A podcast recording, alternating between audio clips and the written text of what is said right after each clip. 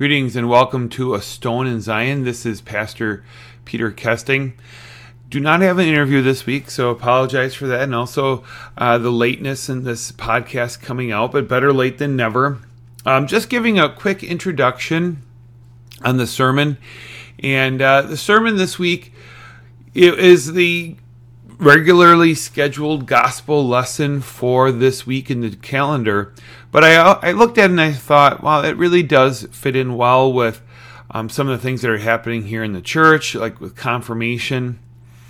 And uh, so I decided to preach in the gospel lesson that Jesus is with us always. And what a what a great reminder I think that we need when we go through our difficult times in our lives, to know that Jesus is there with us. And uh, what a good reminder for the confirmands too.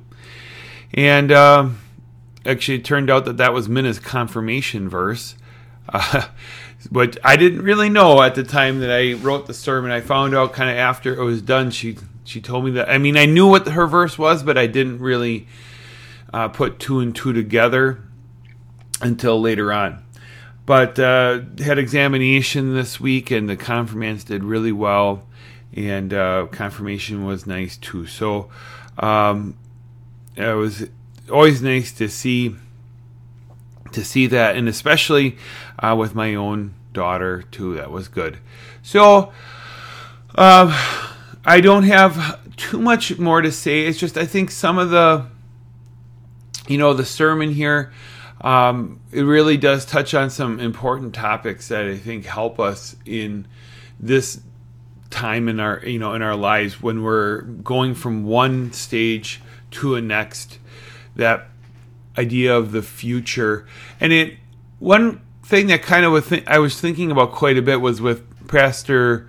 Um, Krause's sermon, he talked about the scrolls and the things that are hidden away, the future, and how they were weeping because they didn't know what the future was. I think that was in our podcast last week.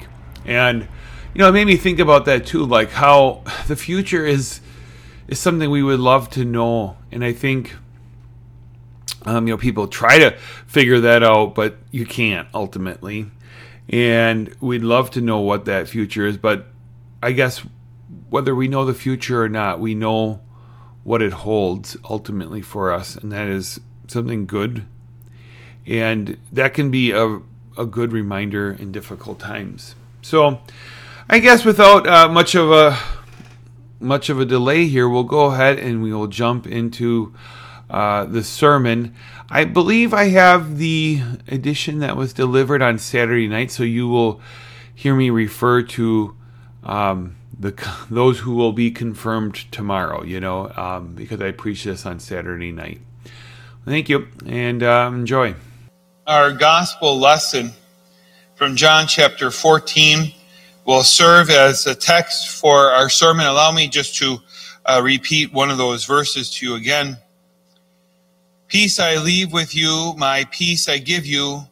I do not give to you as the world gives. Do not let your hearts be troubled, and do not be afraid.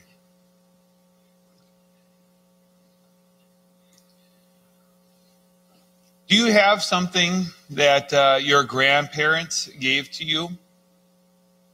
I imagine probably a lot of us do. Maybe it was something that they intentionally gave to us.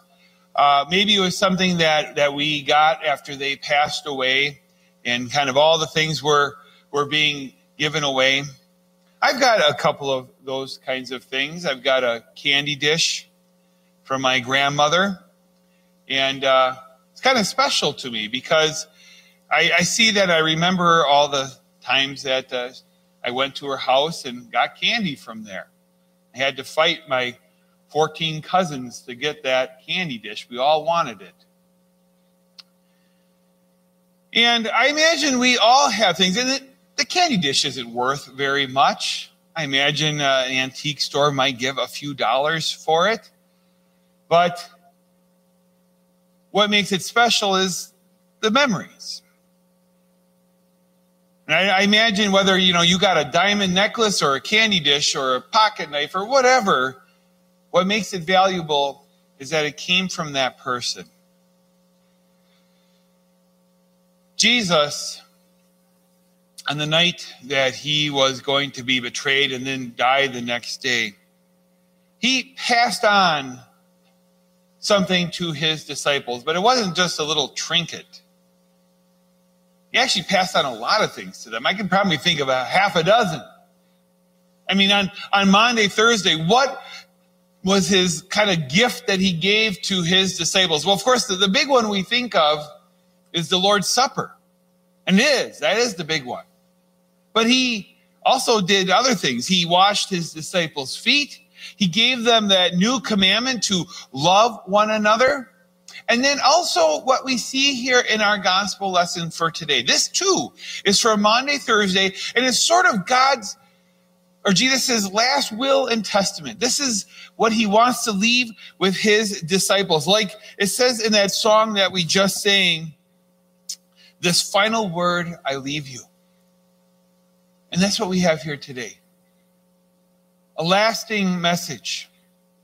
And it was a, a beautiful message that he gave to his disciples. It was to remind them that he would be with them always. That the Father would make his home with them. That the Holy Spirit would guide them and give them peace. Those were greater than any little trinket. Those words are words that still speak to us today and still speak words of comfort to us in troubled times in our lives. As Jesus reminds us that he has given us peace that this world cannot give. But you know, our text starts out with actually something that's kind of frightening. Maybe you're thinking, well, I don't remember Jesus saying anything scary, but let me read it again. Jesus said, if anyone loves me, he will obey my teaching. And you still might be wondering, what's so scary about that? But think about that. If anyone loves me, he will obey my teachings. Jesus is basically saying your actions speak way louder than your words. He's saying, practice what you preach. He's saying, if you say you love me, show it. It's easy to say that you love Jesus. But Jesus is saying, if you want to show it, then obey my teaching. I mean, it's easy to say a lot of things, right? I could tell you right now, oh, you know, I can fly. Didn't you know that? Or I could, you know, make myself turn invisible. I can easily say that, right? And you might say, well, okay, Pastor, prove it. Well, then I'd be in trouble, right? It's easy for a person to say, well, I love Jesus. But here Jesus says, if you truly do love me, you will obey my teaching.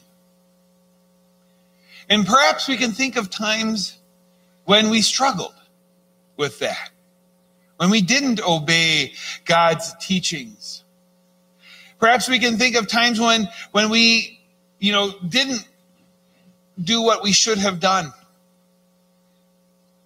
Tomorrow the confirmands will be making a promise. They'll promise to conform their lives to God's will.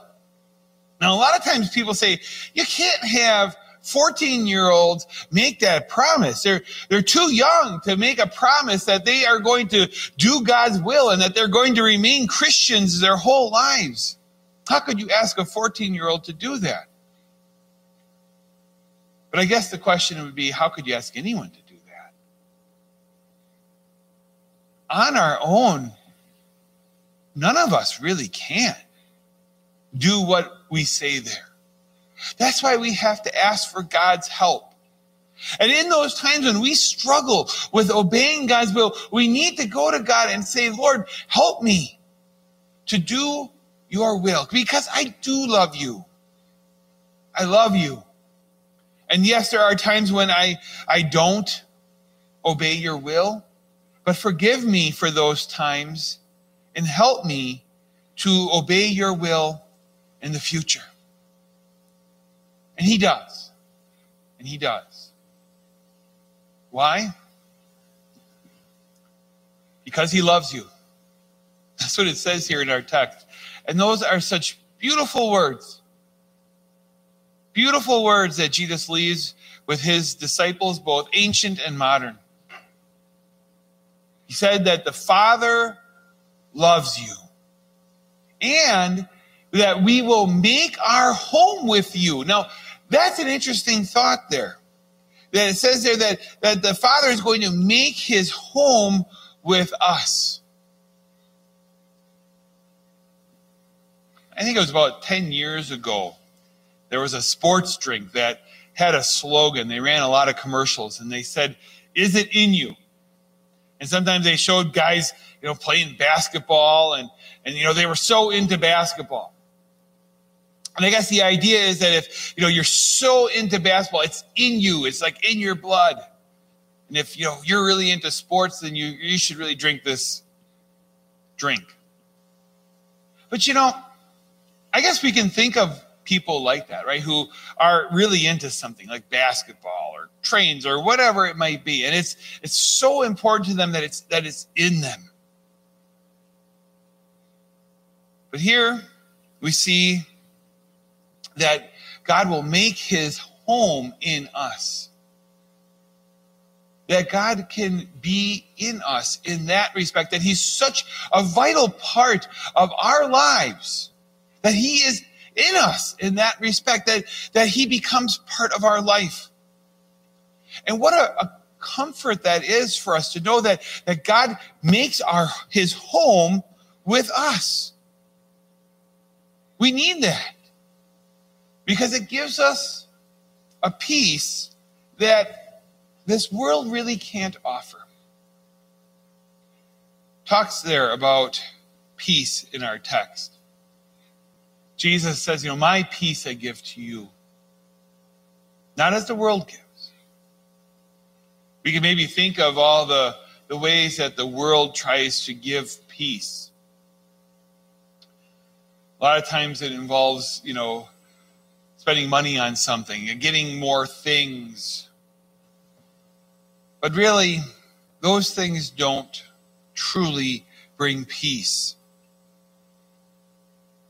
The peace that we get from God is something that goes deeper than what you can get from anything that you can buy. The word that's used there, it says, do not let your heart... Uh, Do not let your hearts be troubled, it says here in our text. And the, the Greek word that's used there has the idea of stirred up. You know, so I, when I think about this, I think of water. And, you know, maybe you've, you know, just seen the water on a lake just perfectly clear. But then, you know, you take a rock and you throw it in there, or you take a, a stick and you really churn it up. And, and that's the word that's being used there. It says, do not let your hearts be troubled. Don't, don't let them get all mixed up. And makes me think of how sometimes the problems in this life and troubles and the hardships of this world, they can do that so easily. And it can be sometimes so hard, so violent. Makes me think of like a hurricane. Now, I've never been in a hurricane. I don't know if any of you have. Uh, we don't really get those much around here. But from what I've seen, they're terribly violent. And that's kind of like the word that's being used there, stirred up. Don't let your hearts be stirred up. Think of a hurricane. But you know, the thing about every hurricane, what's in the middle of it? The eye, right?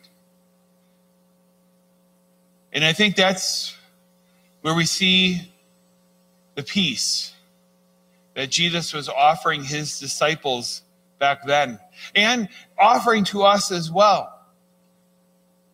Jesus never said that there weren't going to be any troubles in your life. He never promised that there wasn't going to be hardships. But he said, I'll be there. I will be with you. I will make my home with you so you can have peace. Even as the hurricane spins all around you and there is violence and there is trouble spinning all around you, you can be in that eye. of the hurricane, because Jesus is with you, and he has made his home with you. And I think that's powerful words for the confirmants tomorrow, as they go from one milestone in their life to another, as they, they leave grade school, go to high school, as, as they look to the future. They need that reminder that, that God is with them. They don't need to be worried. They have a peace that this world cannot take from them. And they do not need to be afraid. That's what it says here in our text. Do not let your hearts be troubled, and do not be afraid. And the word that's used there in the Greek is really kind of like the idea of don't, don't be cowardly. Be strong, be bold, be courageous.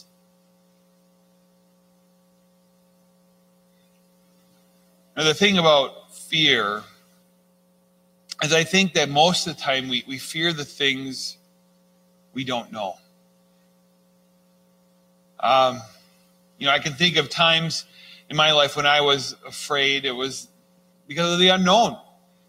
As a small child, what was going on in that dark closet? I didn't know. It was dark. Couldn't see. Could have been anything in there. Monsters. There are so many things in our lives that we don't know. We don't have that information. Perhaps God hasn't given us that information. But one thing we do know, that even though it's not known, even though we don't see clearly, we do know that we don't have to be afraid of it. Because no matter what is there in the future, whatever the future holds for those confirmands, whatever the future holds for us, we have certain things that are inalienable. Inalienable means it cannot be taken away. And that's Jesus. Jesus and his love. He promises us here that I will love you. I and the Father, we will make our home with you. The Holy Spirit will come and he will give you the things that you need, and you will have peace. And that is something that we can have and hold in our hearts. And we don't have to be afraid of what this world may have, what the future may hold, because that peace in it is inalienable. Jesus' love cannot be taken from us, nor that peace. We have to just remember that it's there and hold on to it and look to him in words, uh, the, look to him with, with prayers and thoughts, and find that peace in him. As Jesus wanted to comfort his disciples, because he knew that they would go through difficult times, that they would struggle with sin. There would be times they would not obey his will. There would be times when they would struggle with the unknown and with problems and the hurricane that was whipping around them. But throughout all that, they would know that their Lord was there with them, that he would be with them always. And we know that too. Jesus leaves us this as our inheritance, I guess, that he is with us always. Amen. Now may that peace, which is beyond all understanding, guard our hearts and our minds in Christ Jesus. Amen. At this time, we will sing the Create in Me.